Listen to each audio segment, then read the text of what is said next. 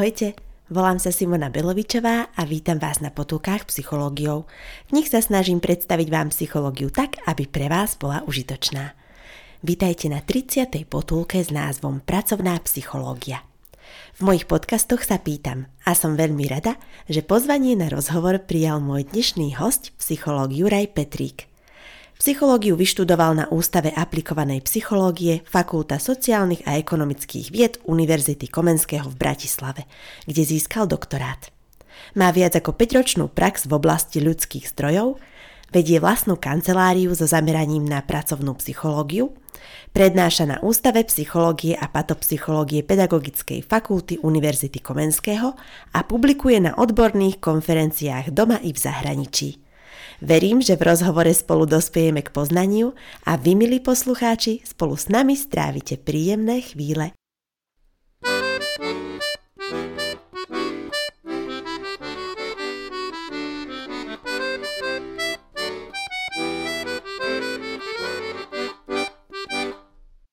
Srdečne vítam pracovného psychologa Juraja Petríka na potulkách psychológiou. Dobrý deň. Dobrý deň, ďakujem za pozvanie. Ja veľmi pekne ďakujem, že ste si našli čas zodpovedať otázky a môžeme začať rovno otázkou, aké skúsenosti máte z práce v rámci ľudských zdrojov. Tak ja som vyštudoval pracovnú psychológiu, bol to aj taký podobor taktiež zameraný na sociálnu psychológiu na Univerzite Komenského, to je Ústav aplikované psychológie, Fakulta sociálnych a ekonomických vied. A počas štúdia som pracoval v personálnej agentúre Goodcall ako, ako ešte študent, ale samozrejme aj v tej agentúre sme sa veľa venovali teda ľudským zdrojom, keďže to je agentúra zameraná na ľudské zdroje, na nábory pracovníkov. A mm, potom, ako som vyštudoval magisterské štúdie, som si robil ešte PhD, taktiež v rovnakom odbore, aj na rovnakej, na rovnakej katedre, na rovnakom ústave. A po škole som nastúpil ako odborný asistent na katedru psychológie a patopsychológie Univerzity Komenského, ale tentokrát na inú fakultu, na pedagogickú fakultu, kde učím rôzne učiteľské predmety, ale zrovna jeden z tých predmetov, ktorý som učil napríklad minulý rok, bola pracovná psychológia a popri tom ešte e, vediem vlastne súkromnú prax a taký menší tím ešte ďalších dvoch psychológov, s tým, že sme zameraní primárne teda na agendu pracovnej psychológie, ktorá sa veľmi úzko prelína s ľudskými zdrojmi. Aké oblasti spadajú pod ľudské zdroje? To je dobrá otázka. Myslím, že ten záber je veľmi, veľmi široký. Môžeme sa baviť o nejakých coachingových programoch, môžeme sa baviť samozrejme o veľmi širokej agende školení a vzdelávania vo firmách v rámci ľudských zdrojov, či už sú to prednášky, workshopy, práca s týmami, práca ohľadne, ohľadne motivácie tímov a nejaké analýzy tímov. Určite sem spadá aj nejaké agile poradenstvo, to znamená zmeny organizačné, personálne zmeny, môže to byť poradenstvo personálne v rámci nejakých akvizícií firiem, dneska veľmi populárna téma, nastavovanie agile procesov, nastavovanie modelu školení, nastavovanie modelu odmeňovania alebo nejakých pravidelných hodnotení na pravidelnej báze teda v organizáciách, možno tvorba nejakých nových agile oddelení a asistencia v tomto rozvoj, ako som už naznačil, skrze tie školenia, tréningy, ale možno ešte viac cieľný rozvoj na, na lídrov, a s tým je spojený opäť ten coaching, konzultácie, a môže to byť mentoring pre manažerov, nejakých kľúčových zamestnancov na pracovisku, assessment centra, development centra, či už individuálne alebo, alebo samozrejme v skupinách v tých príslušných tímoch. A môže to byť priamo aj nejaké poradenstvo, poradenstvo na pracovisku, určite napríklad s nastavením pracovných miest, takže nejaká odborná podpora, facilitácia v tomto smere, kariérové poradenstvo, určite môže to byť ehm, nejaké, nejaké metódy aj ehm, štatistické alebo metódy psychometriky v rámci vyhodnocovania nejakých dotazníkov, ktoré, alebo, alebo nejakých takých tých surveys zameraných na angažovanosť alebo spokojnosť zamestnancov v práci, krízové intervencie, čiže nejaká aj, agenda okrajová poradenské, poradenské, poradenské psychológie, možno nejaká prvá pomoc takýchto krízových situáciách a môže to byť ešte nejaké, nejaké také veľké, väčšie eventy vo firmách o, populár, populárno-psychologického charakteru, nejaké, nejaké populárnejšie prednášky o, o duševnom zdraví, o nejaké prevencii vyhorenia a podobne. Takže tá škála je veľmi, veľmi o, široká.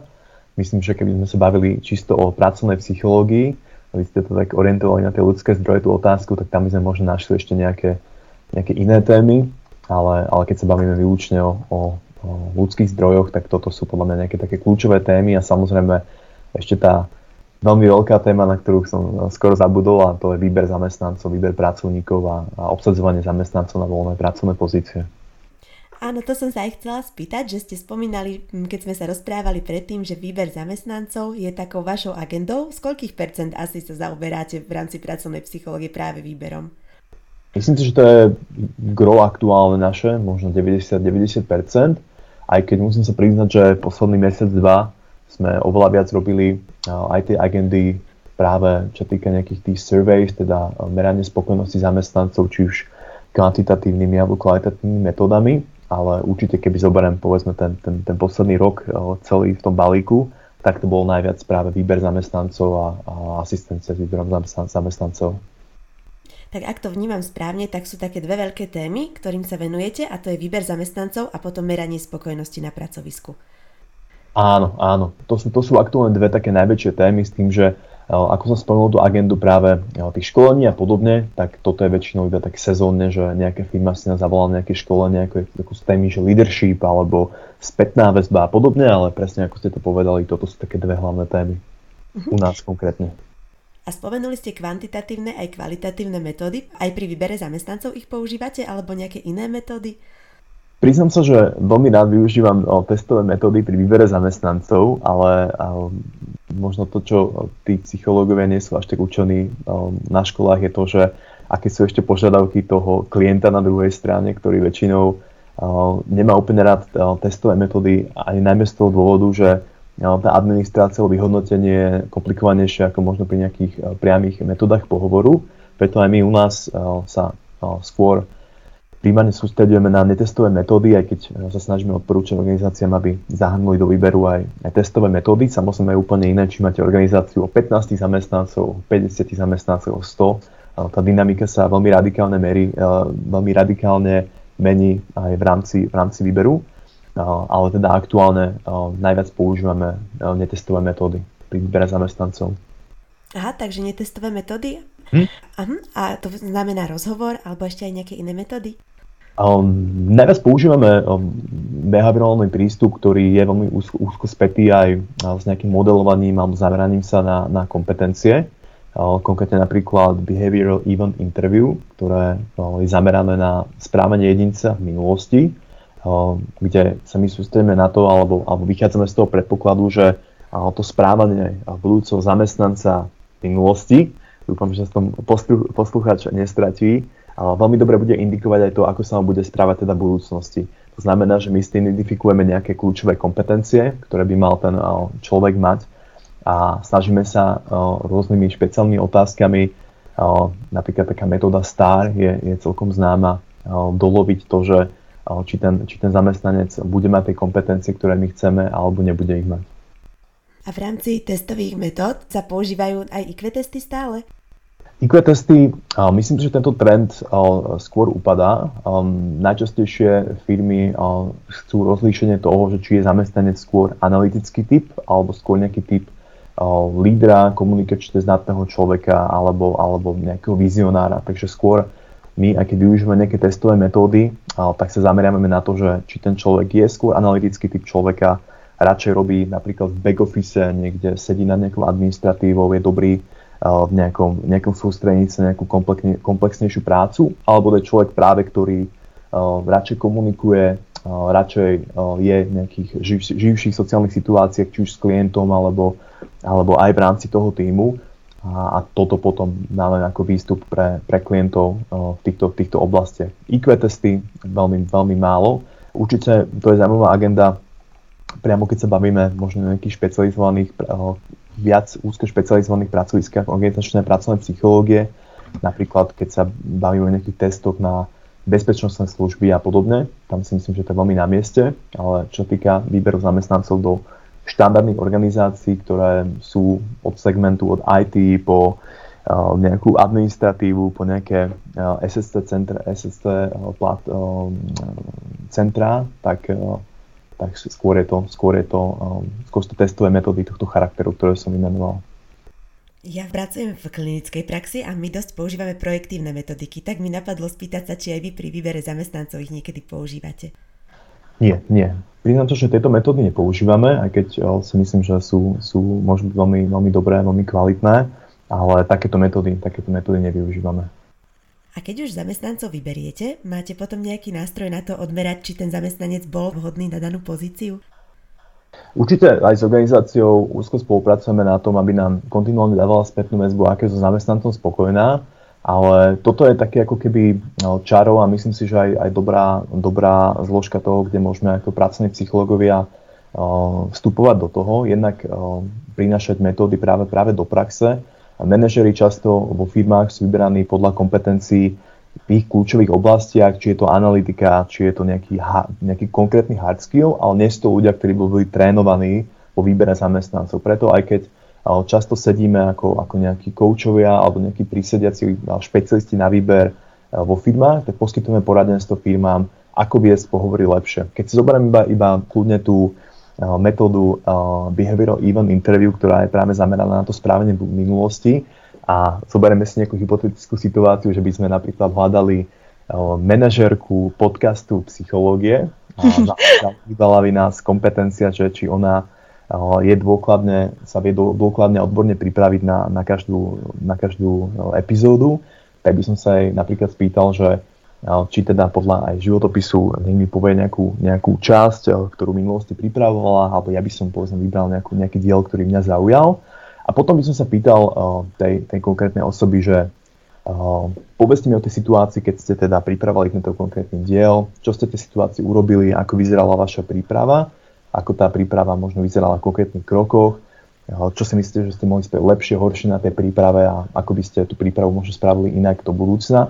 A ja sa snažím zistiť to, že ako vyzerala teda tá odbornosť, snažím sa práve útočiť tými mojimi otázkami, úvodzovkách útočiť na tú kompetenciu tej odbornej prípravy. Kdežto možno nejaký človek, čo nie je školný pohovor, by sa veľmi e, tak prvoplánovo spýtal, že pripravujete sa odborne na, na pohovory a samozrejme aj z tých výskumov vychádza, že práve tie pohovory sú miesto, kde ten človek sa snaží lepšie odprezentovať možno ako niekedy to reálne je a podobne. To znamená, že aj takýmto spôsobom my vieme, my vieme pomôcť tým organizáciám, aby kompetentnejšie vybrala, vybrala pracovníka a samozrejme, keď si zoberieme aj to, ako vyzerá dneska nejaký štandardný pohovor, kde pracovisko pozve niekoho na ten rozhovor, rozhovor je tam vedený má štandardne nejakých 30, 40, 50 minút, sú tam nejaké otázky, niekedy nie veľmi dobre položené, typu, kde sa vidíte o 5 rokov, ktoré sú opäť nejak, nejak také sugestívne alebo nenasnane veľmi, veľmi právne odpovedať a človek odíde.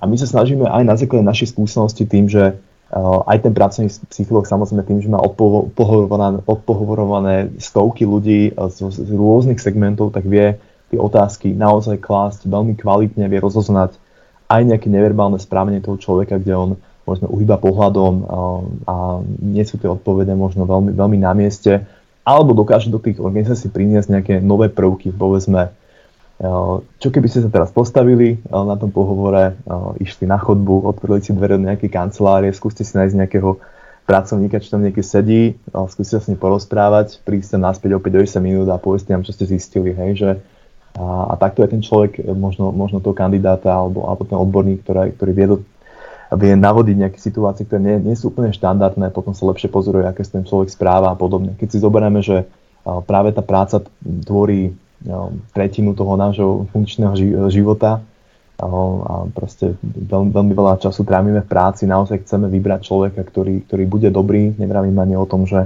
aké náklady sú spojené s nejakým prepuštením zamestnancov a podobne, tak je dobré, aby ten, ten, ten samotný pohovor bol naozaj veľmi, veľmi komplexný. A nás teší, že, že sa stretávame s pracoviskami, kde prichádzame, pohovory tam trvajú 15 minút a, a sú vlastne o tom, že dobrý deň, koľko chcete platu a budete to vedieť robiť.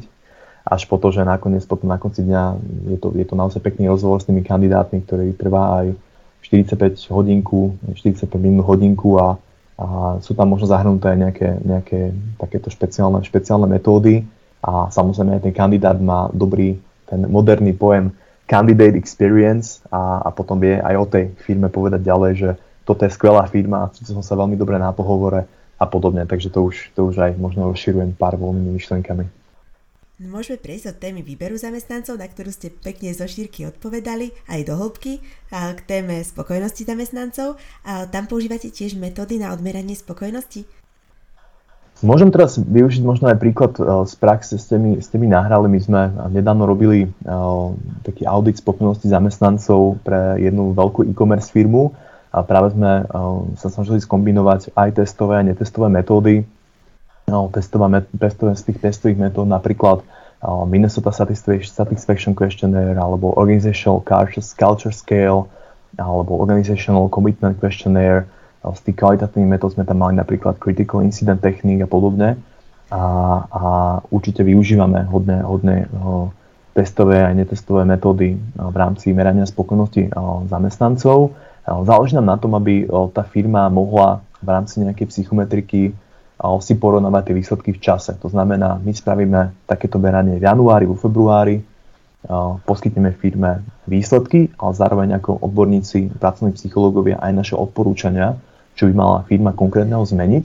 A potom v tom ďalšom behu toho merania na základe tých našich odporúčaní, pokiaľ ich samozrejme firma aplikovala, vieme zase kvantitatívne preukázať, pozrite sa, tá škála sa zvýšila, tá spokojnosť je väčšia, a, a idete, idete ako keby dobrým smerom. A aké faktory vplývajú na spokojnosť zamestnancov na pracovisku? Toto je taká kráľovská téma psychológie pracovnej. Myslím si, že už keď si pozrieme tie prvé výskumy z pracovnej psychológie, toto je veľmi oblasť, ktorú sa snažili alebo snažia stále psychológovia odhaliť. Existuje k tomu veľa takých tých klasických, klasických teórií od úplne tej jednoduchej maslovej pyramídy až po tú nejakú známu Hesbergovú motivačnú teóriu dvojfaktorovú a, a tých, teórií je samozrejme viacej, ale ak sme sa mali na to nejak pozrieť, možno kde sa tie, kde sa tie teórie prelínajú, mi sa, mi sa veľmi páči tá Herzbergová práve dvoj, dvojfaktorová teória, kde na jednej strane sú tie motivačné faktory a potom také tie hygienické faktory, kdežto tie motivačné faktory to sú veci ako možnosť kariérneho rastu, možnosť osobného rastu tej firme, možnosť e, byť uznaný možno mojimi kolegami, možno môjim nadriadením, nadriadeným, samozrejme nejaká zodpovednosť, ktorú mám ako pracovník a ktorá mi možno časom aj stúpa a potom ten pocit, že som tej práci niečo dosiahol, to by sa mohli zahrnúť jednoducho po tie, po tie motivačné faktory. A tie hygienické faktory, to, tie sú také jednoduchšie a patrí sa napríklad nejaká, e, nejaký pocit toho, že tá práca je stabilná, určite to, že aké mám vzťahy s ostatnými spolupracovníkmi a samozrejme extrémne dôležitý vzťah s mojim supervízorom alebo s mojimi supervízormi, fyzické podmienky pri práci, ako je osvetlenie, hluk, v dnešnej dobe samozrejme nastavenie monitoru alebo monitorov, nejaké základné policies tej, tej firmy, nejaké základné teda, teda guidelines, to ako firma sa riadi, plat, veľmi dôležitý samozrejme plat, aby sme nespomínali úplne naposledy. A, a už som aj spomínal samozrejme tú kvalitu tej supervízie, takže, takže keď si zoberieme tieto motivačné hygienické faktory možno podľa tej, tej Heisenbergovej teórie, tak si myslím, že veľmi dobre pokrývajú také tie základné oblasti. A ešte mi napadá aj posledná otázka. Či existujú výskumy, na základe ktorých majú vzťahy na pracovisku vplyv na pracovný výkon? Ja by som, tak keď si zoberieme tie klasické teórie, tak oni väčšinou potom sú, vychádzajú z nich naozaj stovky, stovky výskumov, aj tá Hesbergová teória, ktorú som spomenul, spomenul je, je veľmi jadrom na, na, na ďalšie, ďalšie výskumy, možno aj z iných tých známych teórií, napríklad ten Job Characteristics model a podobne. A keď si zoberieme všetky tie základné modely od tej fakt Hesbergovho modelu až po nejaký možno dispozičný approach a podobne, tak všetky tie teórie veľké, z ktorých sa potom samozrejme odvíjajú aj to veľké množstvo výskumov, jednoducho hovoria o tom sociálnom faktore v tej, v tej práci. Takisto aj my, keď sme teraz robili ten kratší audit pre zameranie na spokojnosť tej, tej väčšej e-commerce firme, tiež tam bolo vlastne tretina zameraná vyslovene iba na to, že aké sú vzťahy vlastne so spolupracovníkmi, ako hodnotíte kvalitu tímových porád, ako hodnotíte kvalitu odozdávania zadaní jedna na, jeden na jedného a podobne.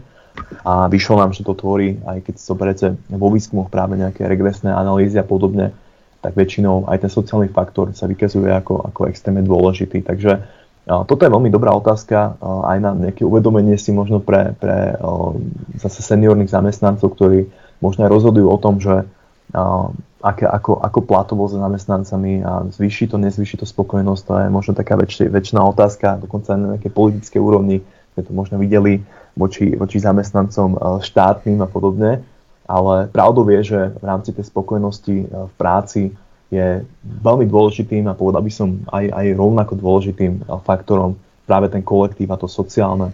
My veľmi, veľmi veľa krát, práve keď sa bavíme alebo pokladáme na pohovoroch otázku, povedzte mi, čo je najlepšie na tej organizácii, kde aktuálne pracujete a čo najhoršie, tak veľa ľudí väčšinou povie, že najlepší je ten, je ten kolektív a podobne a potom keď hodnotia niečo, niečo negatívne, tak sú to iné faktory, ale aj v skutočnosti toto je dôkazom toho, že my ľudia o, ako sociálne bytosti, ako hovorím profesor Kolárik vo svojej učebnici hneď na prvej strane, tak o, jednoducho je to pre nás veľmi dôležité. Ďakujem vám veľmi pekne za váš čas a za odpovede. Bolo to pre mňa veľmi obohacujúce a verím, že aj poslucháčov tento rozhovor zaujme. Tak teším sa, že ste prijali pozvanie a prajem veľa úspechov. Ďakujem veľmi pekne a pozdravujem poslucháčov a ďakujem za poz- pozvanie. Milí poslucháči, ešte jeden oznam pre vás. Pribudli mi pracovné povinnosti, tak prosím o pochopenie, že potulky budú vychádzať s pravidelnosťou raz za dva týždne. Samozrejme na vás myslím a budem vám prinášať informácie a poradenstvo cez podcast ďalej, iba znižujem frekvenciu aj z hľadiska zachovania môjho psychického zdravia. Ďakujem za pochopenie, tiež vám prajem, aby ste prácu vyvážili relaxom. Majte sa dobre a majte oduševnené chvíle.